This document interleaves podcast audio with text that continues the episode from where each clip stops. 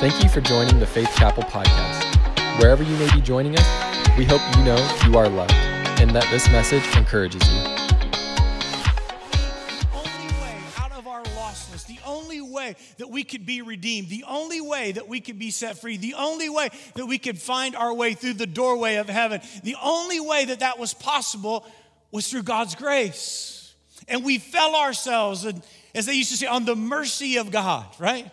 Many of you, you came forward in a church and you literally fell on the altar of God and you wept because you knew that you were lost and there was no other way but Jesus. And there was nothing you could do to even merit or earn God's grace. And you said, God, please, I'm so unworthy. I, and I know I don't, I know I don't deserve anything, God, that you would have for me. But Lord, thank you for your loving kindness. And thank you, God, that you desire through your mercy to give me grace, unmerited favor. And you walked away from that moment where you experienced Christ for the first time and you knew what it was like to be free. You were set free from the bondages of sin. You were set free from, from the entanglements of, of sin. And it's not that you changed overnight, right? I mean, if you walked in with bad breath, you gave your life to Christ, how many know you had bad breath? Right? I mean, everything changed spiritually, but you still were the same person on the outside. But there was a spiritual freedom that came to your life. That's why scripture is able to say, The old is passed away, and behold, all things become brand new. It's because of grace. But when we slip and we allow grace to be put on a scale, then all of a sudden we become participants, active participants, in whether or not that grace is alive and working in our lives. Well, I'm going to pray a little bit longer today, and I'm going to gain God's favor. I'm going to gain God's grace. Now, I'm not saying we shouldn't pray. If God, put, God puts it on your heart to pray, pray until God tells you to get up.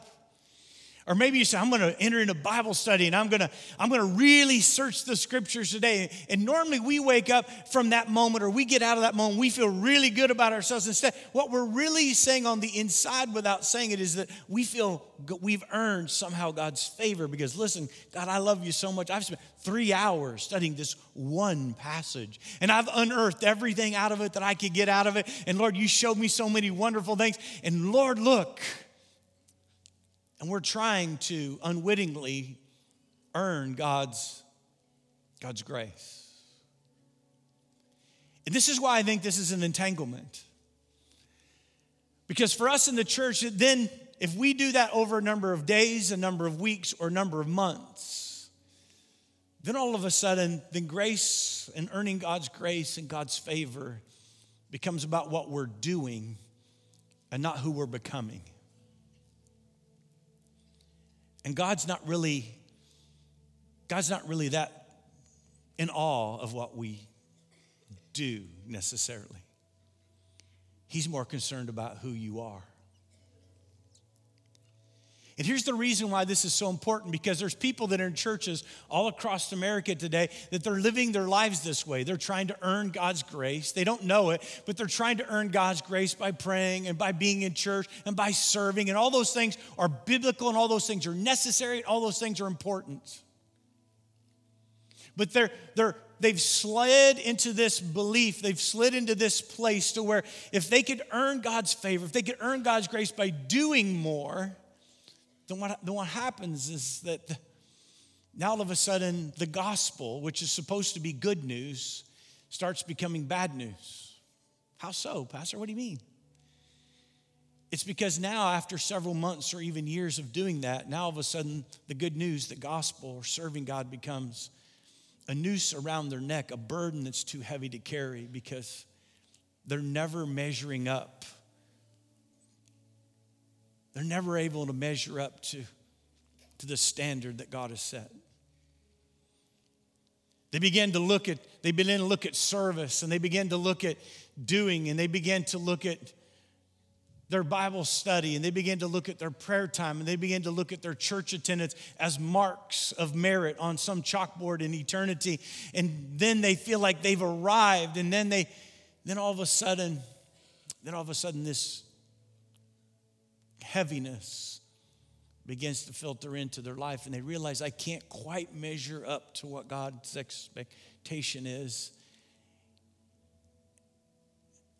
And if I can dare say it this way, then church attendance and service becomes more about service and duty and obligation than it does about love for God and love for people.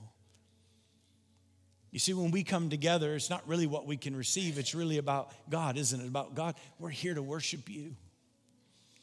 You seek after a God, you seek after those who worship you in spirit and truth. And so it really isn't about what sung or what said or what the pastor preached on. It's really not about whether or not it connected with me in that moment. Because if we come with the right heart and we come with an openness and we're here to say, God, I'm here to worship you in spirit and truth. I'm here to give you everything that I have. Because God, there's nothing that I could do to merit your favor, your grace. But I thank you for your loving kindness anyway. And I thank you that your love extends beyond eternity and it's far wider and far deeper and far greater than I'll ever understand. So, God, I want to worship you. Then it doesn't matter what we sing or what's preached on because we're going to walk out here with full hearts because God will do something in our life individually as we gather because He promises to be right there in the middle of us.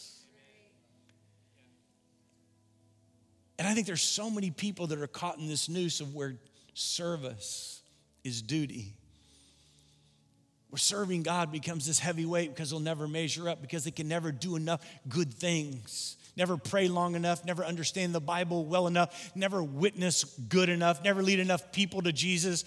It's never good enough. And after you do that for a number of years, how many know that's just hard? And that sounds like the opposite of what Jesus said to the disciples. That I want you to take this burden on. I want you to take because it's light. My burden is light he says. And it all comes back to understanding God's amazing and incredible grace. See, grace is this understanding of, in all points in our life, that I'm never, ever good enough. That there's nothing that I can do to merit or even enter into that relationship with God. In Ephesians, this is a famous passage, you know it, but Ephesians chapter 2.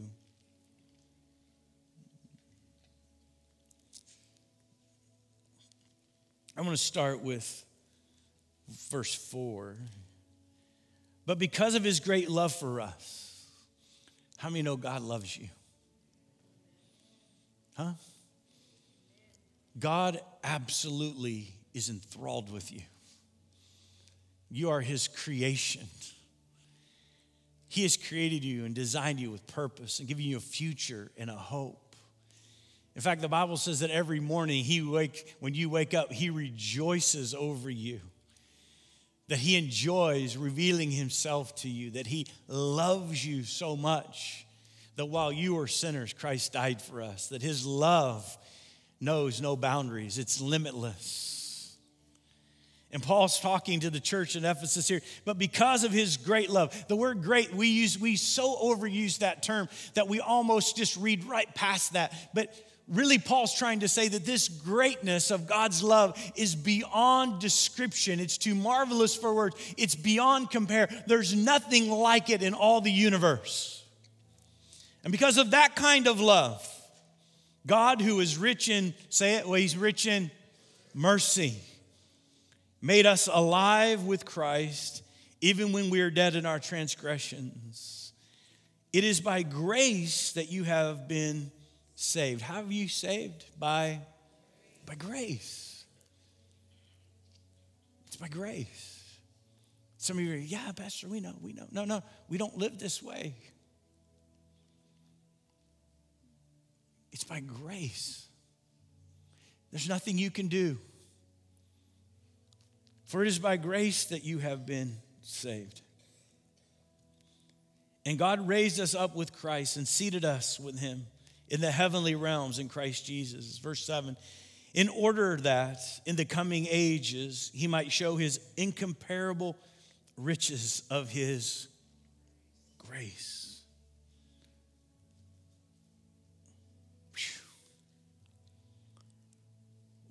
Why did he show us his mercy? Why did he give us this great love? Why did he extend his grace to us for all who would receive it? Why did he do that?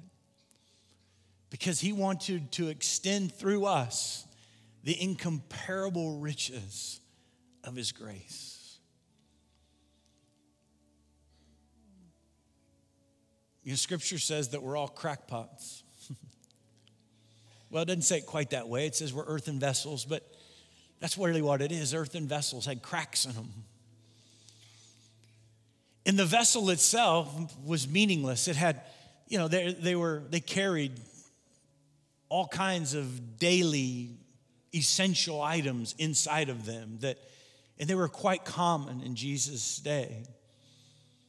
He says, You're just an earthen vessel. You've just been shaped out of clay. You're just, you're just, you're, you're crackpot. You got some cracks, some nicks over time, and some things that have happened in your life. But it's not what's on the outside that really makes it incomparable or makes it so valuable or makes it worthwhile. It's what is on the inside of that vessel. And for us, those of us that have given our lives to Jesus Christ, it's His Spirit that resides on the inside of us. It's Christ, the hope of glory. That's what makes our lives so unique and so special because we carry a priceless gift on the inside of us. And as we go about doing our day to day work, and we go about fulfilling the purposes that God has created for us, then what happens in our life is He gets to show forth the incomparable grace of God through all the things that we do in our lives as we yield ourselves to Him. We get to be participants in that grace. But Paul wants to make sure that we completely understand what's coming. He goes on to say, the incomparable riches of his grace expressed in his kindness to us through Jesus Christ. And then the verse that everyone knows. He wants to make sure they get it. Even though we get to participate in, even though it gets to, we get to be the ones where that grace shines forth in our lives and people get to see that in our lives. For it is by grace you have been saved through faith. It is not from yourselves. It's a gift from God. It's not about you, in other words. It's not about how many passages you memorize, although those are, those are good things. It's not about how much time that you've spent in prayer this morning. It's not about how much Bible reading you put in. It's not about how much service you put in. Although I'm not saying not to do any of those things, they're all good and they're all biblical. But that's not what earns God's grace in your life. That's not how God shows his mercy in our life. That's what religion does. And that's the noose that gets put around us. And that's what happened in the New Testament. That's what Jesus so many times had to, had to fight for, or he was trying to point out to those that were religious of his day. Is like you're getting put into this religiosity that is meaningless and it's nothing, and it doesn't bring anybody to my heavenly Father. But he said, For you who have been saved by grace through faith, I'm going to show my incomparable riches of my love and of my glory and of my grace. And he says, And there's nothing that you can do to earn it. That's good news. Because, see, some of you are sitting here going, Guys, I'm so far away from God. No, you're not. It's God's grace. You've allowed yourself to get into false thinking to where you're so far away from God. And listen, I get the scriptures. I'm not trying to be a heretic today. I know, I know that it is possible to fall out of God's grace and willingly sin. I get that. I'm not talking about that this morning. What I'm talking about is those of you that have the right heart and you're trying to do the right things, you cannot fall out of God's grace. That's good news. That's good news. And sometimes we have bought into the lie of the enemy that says, no, you're just not good enough. You'll never be a good enough Christian. You'll never do enough good things. You'll never be able to memorize enough passages. You'll never be able to lead someone to Christ because your life just isn't worthwhile.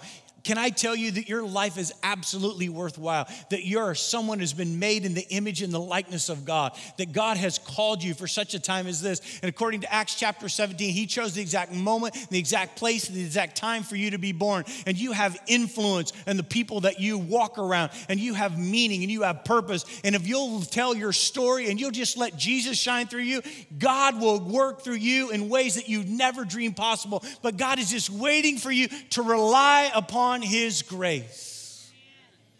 And so when you stand before people, it's not with pride or arrogance. It's where you stand in front of people. You said, if it were not for God's grace, this is where I would be. But I'm so grateful that God loved me, that He set me free. Amen? When you stand in front of people, you're to give God all the praise and all the glory for He's the only one that's worthy. You say, God, it's all about His grace working in my life, that He lavished on me even before the foundation of the world, that He called me and He drew me out of darkness and brought me into His marvelous light. And there was nothing that I could do to save myself. It was only through the grace of God and His great love for me that He drew me to Calvary and allowed me to be set free. It was grace. I couldn't pray a prayer that was long enough. I couldn't serve long enough. I couldn't do anything enough. It was only God's grace. God's grace. Not that anyone could earn it, he says. You can't earn God's grace this morning. And some of you are here living that lie. You are trying to earn the grace of God for your life. It's a lie, it keeps you in condemnation. And I'm just asking you to crawl out from under that rock of condemnation and be set free this morning. So I'm not going to serve God that way anymore. I'm not going to buy into that lie anymore. I'm going to serve God because I love God and I love people. I'm going to serve God's house because Jesus loves his house. And he said, I'm going to build the church, and the church, will, you know, well, the gates of hell will not prevail against it. I'm going to serve because God has given me gifts that I want to use that will build the body of Christ and that will reach people with the gospel of Jesus Christ. I have a part to play because I'm a part of this great body and I want to play my part, whether it's the small toe, whether it's the little pinky, or whether it's the heart, I don't know. But I'm going to do everything I can to utilize my gifts for God's. There's a big difference in that. I'm not just going to serve because because I'm told to or I have to, or that's the church's motto. And yes, yes, that's why we exist to serve one another in our community. We feel strongly about that. But the motive behind it is because we love God and because we know and we've received God's grace. And by the way, isn't the spiritual gifts the Bible talks about that you've been given, aren't those God's grace that's being distributed in its various forms? It's God's grace so that you could allow that grace to be extended to other people. You don't have to walk in condemnation any longer to trying to earn God's grace this morning. You've been set free. And the Bible says, Who the Son sets free is free, free indeed. I'm free. I'm free.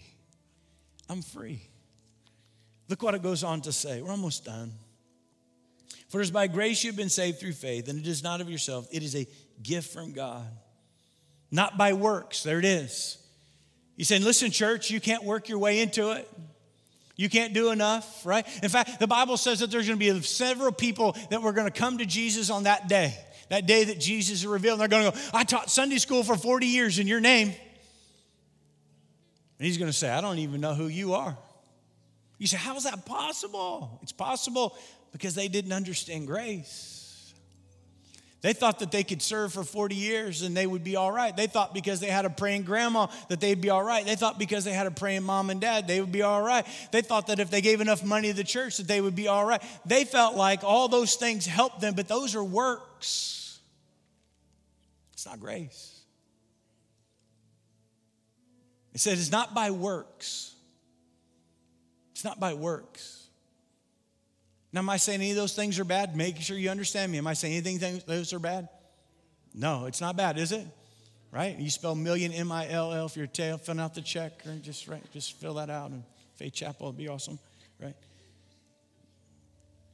It is not by works, so that no one can. Here's the here's the thing. So that no one can boast.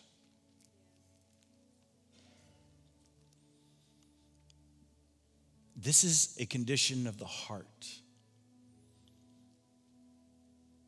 God resists the proud, but he gives grace to the humble. There's not one of us in here that can boast. What what Paul say? They tried to give him all these accolades. He was starting churches.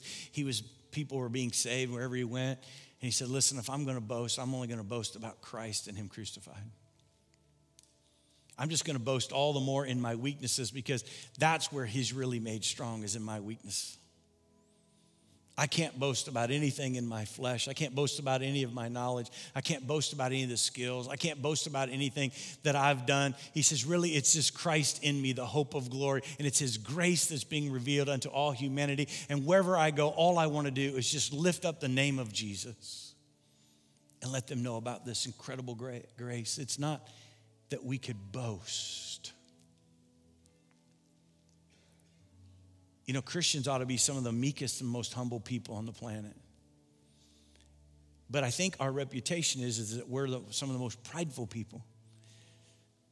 I think some of the people that we're called to witness to, some of the people that we're called to, to win to the Lord or minister, you know, God's grace to, they look at the church or they look at our lives as people who are prideful or arrogant or like we're better than everyone else because now we're saved and we're going to heaven and you're not, and you haven't figured it out yet, and you're gonna get left behind and you're gonna go to hell if you don't figure this out. You need to come into the knowledge that I've come into because that's how we come across. But I think if we were meek and lowly like Jesus, and how many know we're supposed to be like Jesus? He was meek and lowly. And if we're really going to be like Jesus, then I, then I think then we should be the most humble people that in our relationships, especially with lost people, we ought to be, you know, really, it was all about the grace of God. He reached out to me when I was so undeserving.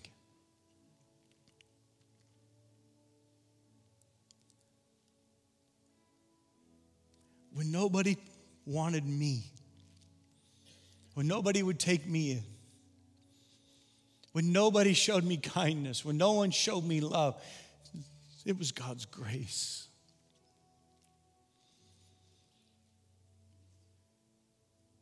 How many are so grateful for the grace of God? Huh? It's God's grace. It's God's grace. I finish with this last verse. Then we'll get ready for some communion. Is this okay that we're not formal message today? Just something in my heart. Is this okay? Anybody learn anything? Verse 10. Verse 10. For we are God's workmanship.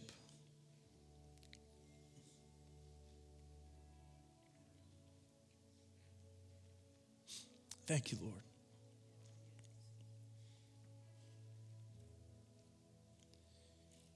We are God's workmanship. He hasn't given up on you. Because of grace, no matter what you think you've done, no matter how far away you are from God this morning, can I tell you, He's not given up on you. He is still working on you. You may not be where you want to be, but I can tell you assuredly, because of God's grace, you're right where you need to be that we are God's workmanship, created in Christ Jesus to do good works, which He prepared in advance for us to do. What do we do with this grace that God has given us? We extend this grace through serving others and extending that grace to other people. But it's all about God's amazing grace, isn't it? Do you see how easy it is for us to slip into a doer mentality in the church to where we make it about works instead of really being dependent upon God's grace and love in our lives? Here's why this is so important. Because a church that will fall in love with Jesus and throw themselves in their personal devotional time and in a service like this on the altar of God, figuratively speaking, where your heart is being moved towards God, and you say, Lord, this is all about what you're doing in my life right now. And the person that takes no credit for that, but throws themselves at the feet of Jesus each and every day, those are the people that God chooses to elevate. Those are the people that God chooses to reveal His goodness and His grace through. Those are the people that God does His greatest miracles through. Those are the people that God shows forth His glory through. Those are the people. And how many of you know we need to be a church like that? Because how many of you know that's what our community needs? They need to see a real God at work in our lives, and they need to experience the real grace of God in our lives. I'm so grateful this past week we were able to go to the general council. It was the heart of our superintendent. He's like our president over our movement. And it was the heart of our general superintendent that this not just be about business, because this is where we come every two years and we vote and we conduct the business of our church, of our, as a movement, as a fellowship. But his heart was is that we he create opportunities where we get to meet with God. And we were we were in a service and worship was impactful like it was here this morning and God was moving and his spirit and his presence was real and and the Lord just asked me to get on my knees right where my chair was and there wasn't an altar moment so I just got where I was on my knees there. I was all by myself. I was in a section all by myself. And, and so I was just able to kind of turn around, not draw attention to myself. And then God began to deal with me about what I just shared with you about grace. And if I could use a modern terminology, I would say it this way that I just got wrecked. And I was weeping about how many times I have allowed myself to fall into a faulty mentality or lifestyle of trying to earn God's grace.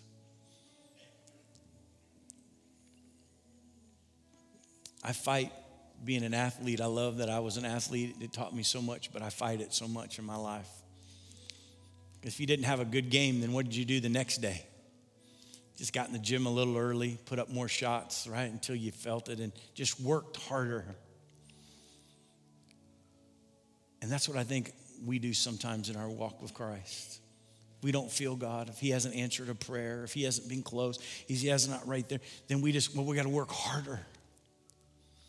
And look, I, I, I, know all the passages. I know that if we seek God, that He seeks us. I, I know that if we hunger and thirst for God and righteousness, then He, you know, He, he fills us. I, I, I, I'm not saying that. I'm talking about a mentality that says we have to work our way into God's favor and God's grace. It doesn't exist. As I sat there and as I just wept before the Lord for a long period of time, and the lights came on in the room, and it was time to leave, and I'm like, oh, wait, wait a minute. you know, kind of get up and walk away. Is anybody watching me? kind of thing. There was just a new freedom that came into my spirit that day. It's a new freedom that I wanted to share with you that I've been changed because of God's grace. And I think that all of us, we could come back to Jesus this morning and we could all be changed by just having a fresh infusion of God's grace work in our life to let us know that you're already acceptable to God. Oh, Pastor, you don't know what I've done. No, I, I don't know what you've done. Here's what I know where sin abounds, grace does that much more abound. So it doesn't really matter what height or depth that you put on your sin. God's grace is so much bigger than that. And his love for you is so much more real than that. And so before we become, you know, before we get around the table of the Lord, can we just bow our heads right now?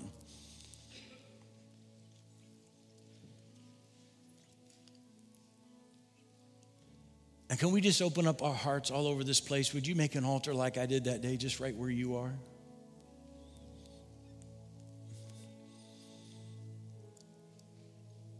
Maybe something I said connected with what you are going through, with what you're feeling. Maybe you've been trying to earn God's grace, God's favor in some way.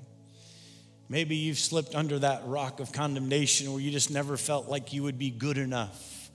Can I tell your Abba Father, your daddy God, your heavenly Father loves you just the way you are? You've been made in his image. And he's smiling down at you right now, and he loves you. He loves you with an everlasting love. And maybe you just use this moment to crawl out from there and say, God, I'm not going to live that way any longer. I'm not going to live in condemnation, for there's therefore now no condemnation for those who are in Christ Jesus. I'm going to walk in liberty and I'm going to walk in grace and I'm going to walk in forgiveness and I'm going to walk in the power of your spirit in my life. And while you're praying and while you're there, maybe you're here in this room this morning and you don't know Jesus as your personal Lord and Savior. It all starts right there. Where our sins are completely forgiven. Everything that we have done, everything that you're currently doing, and everything that you will ever do has been nailed to the cross 2,000 years ago. And Jesus said, Listen, it is finished. They're forgiven. I came here to do what the Father sent me to do.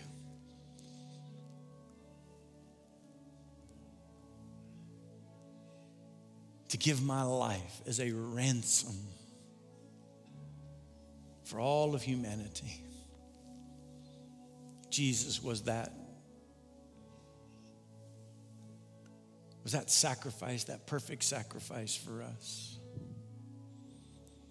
So, all across this room, if that's you, if you need to experience God's grace anew, or if you need to come to, to grace for the, maybe the very first time, and you need to forgive, ask God to forgive you of your sins, and to come into relationship with Jesus Christ. When I count to three, would you slip your hand up all over this building so we can all come to the table, Lord, and, and we can all participate in receiving these precious elements in just a few moments? Would you do that with me? Because I want everyone to be able to participate. And all you have to do is be a to be a, a believer in God, to be a believer in Christ, to make Jesus your Lord. That's all I have to do to be able to participate in communion this morning. I want to make sure every one of you have that chance. Are you ready? One, two, right now, three. Raise your hand all over this place. Say, Pastor, pray for me. Thank you, thank you, thank you, thank you, thank you, thank you, thank you. Anyone else? Thank you, Lord. Can everyone pray this prayer out loud? Let's pray together. Say, Dear Jesus, I thank you for your great grace. I thank you for your love for me. I thank you that you've created my life, that you've given me purpose, that you have a plan for me. And I thank you for dying for me. I receive the free gift of eternal life. And I repent of all of my sin. And I ask you to come into my heart. I make you my Lord and my Savior. In Jesus' name, amen. Amen. Praise God.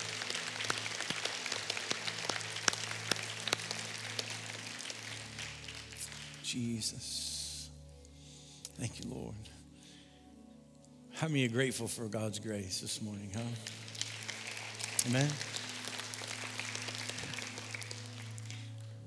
Before we go on, I know that um, there's a lot of you in this room that are teachers, administrators, and you work in a school, whether private or public.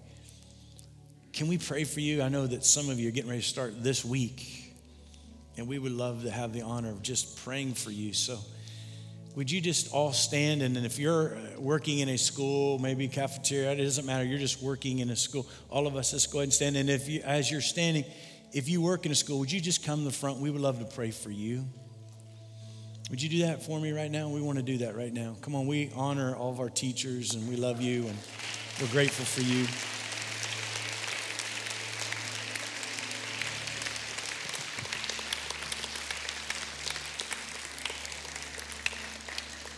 And just want to make sure, guys, go ahead and line up here and face the front. Maybe just kind of that was, and let's let's make sure we have some, everyone has somebody praying with them, preferably guys with guys and gals with gals. Guys, if you face me, would you do that? Can we? That way, people can come behind you and put their hand on your shoulder and pray with you. Can we do that? That would be awesome. And let's make sure someone has somebody praying for them. So come on up if you want to board staff, elders, and pastors and their wives. Let's, let's go ahead and put a hand on them and pray for them. Some of you know, most of you probably don't know that I was a school administrator for 13 years. Teachers are some of the most giving people on the planet.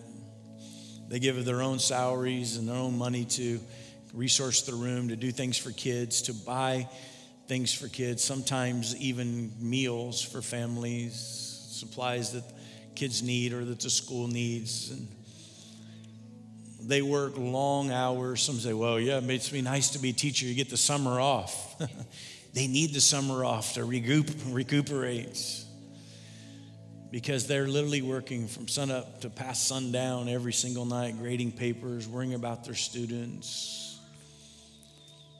And they are shaping the minds of our young people.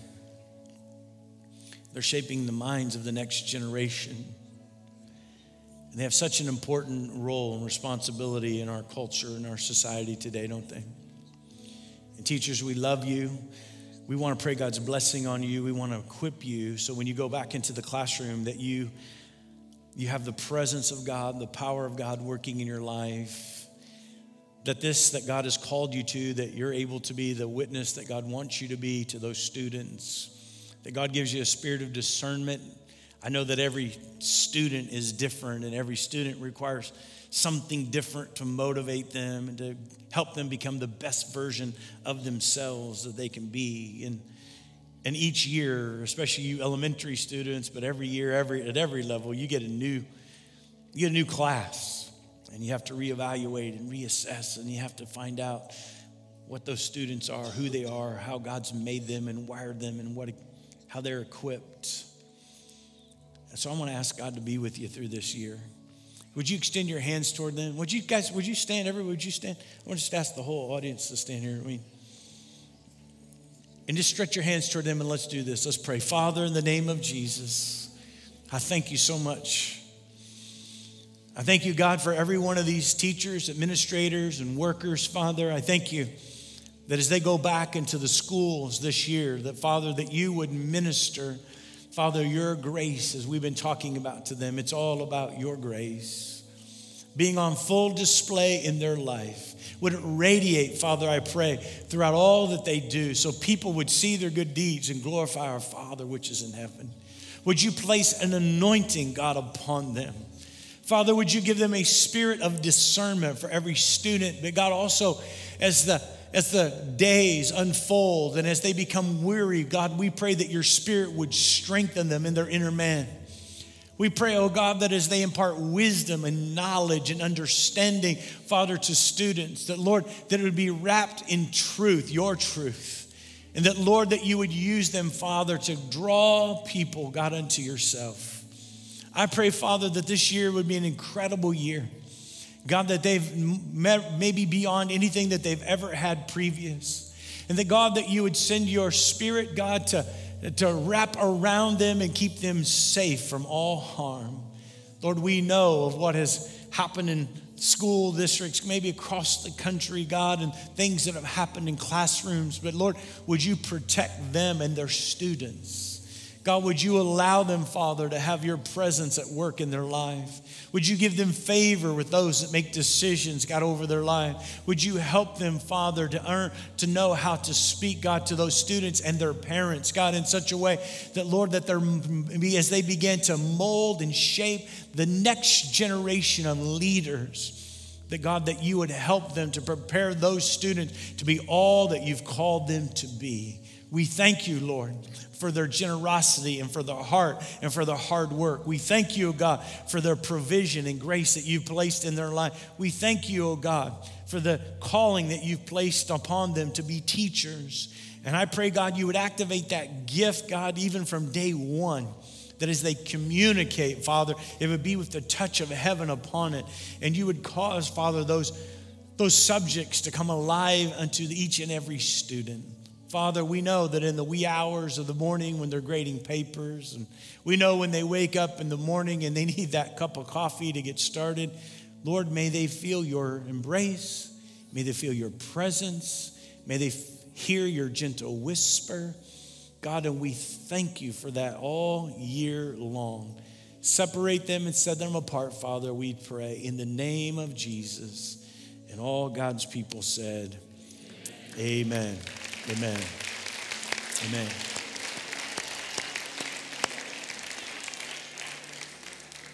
As we get ready for communion and as they're seated, can we just sing one more song, guys? Would you help us? And you know, the word communion actually means participate, where part, both parties participate together and come together.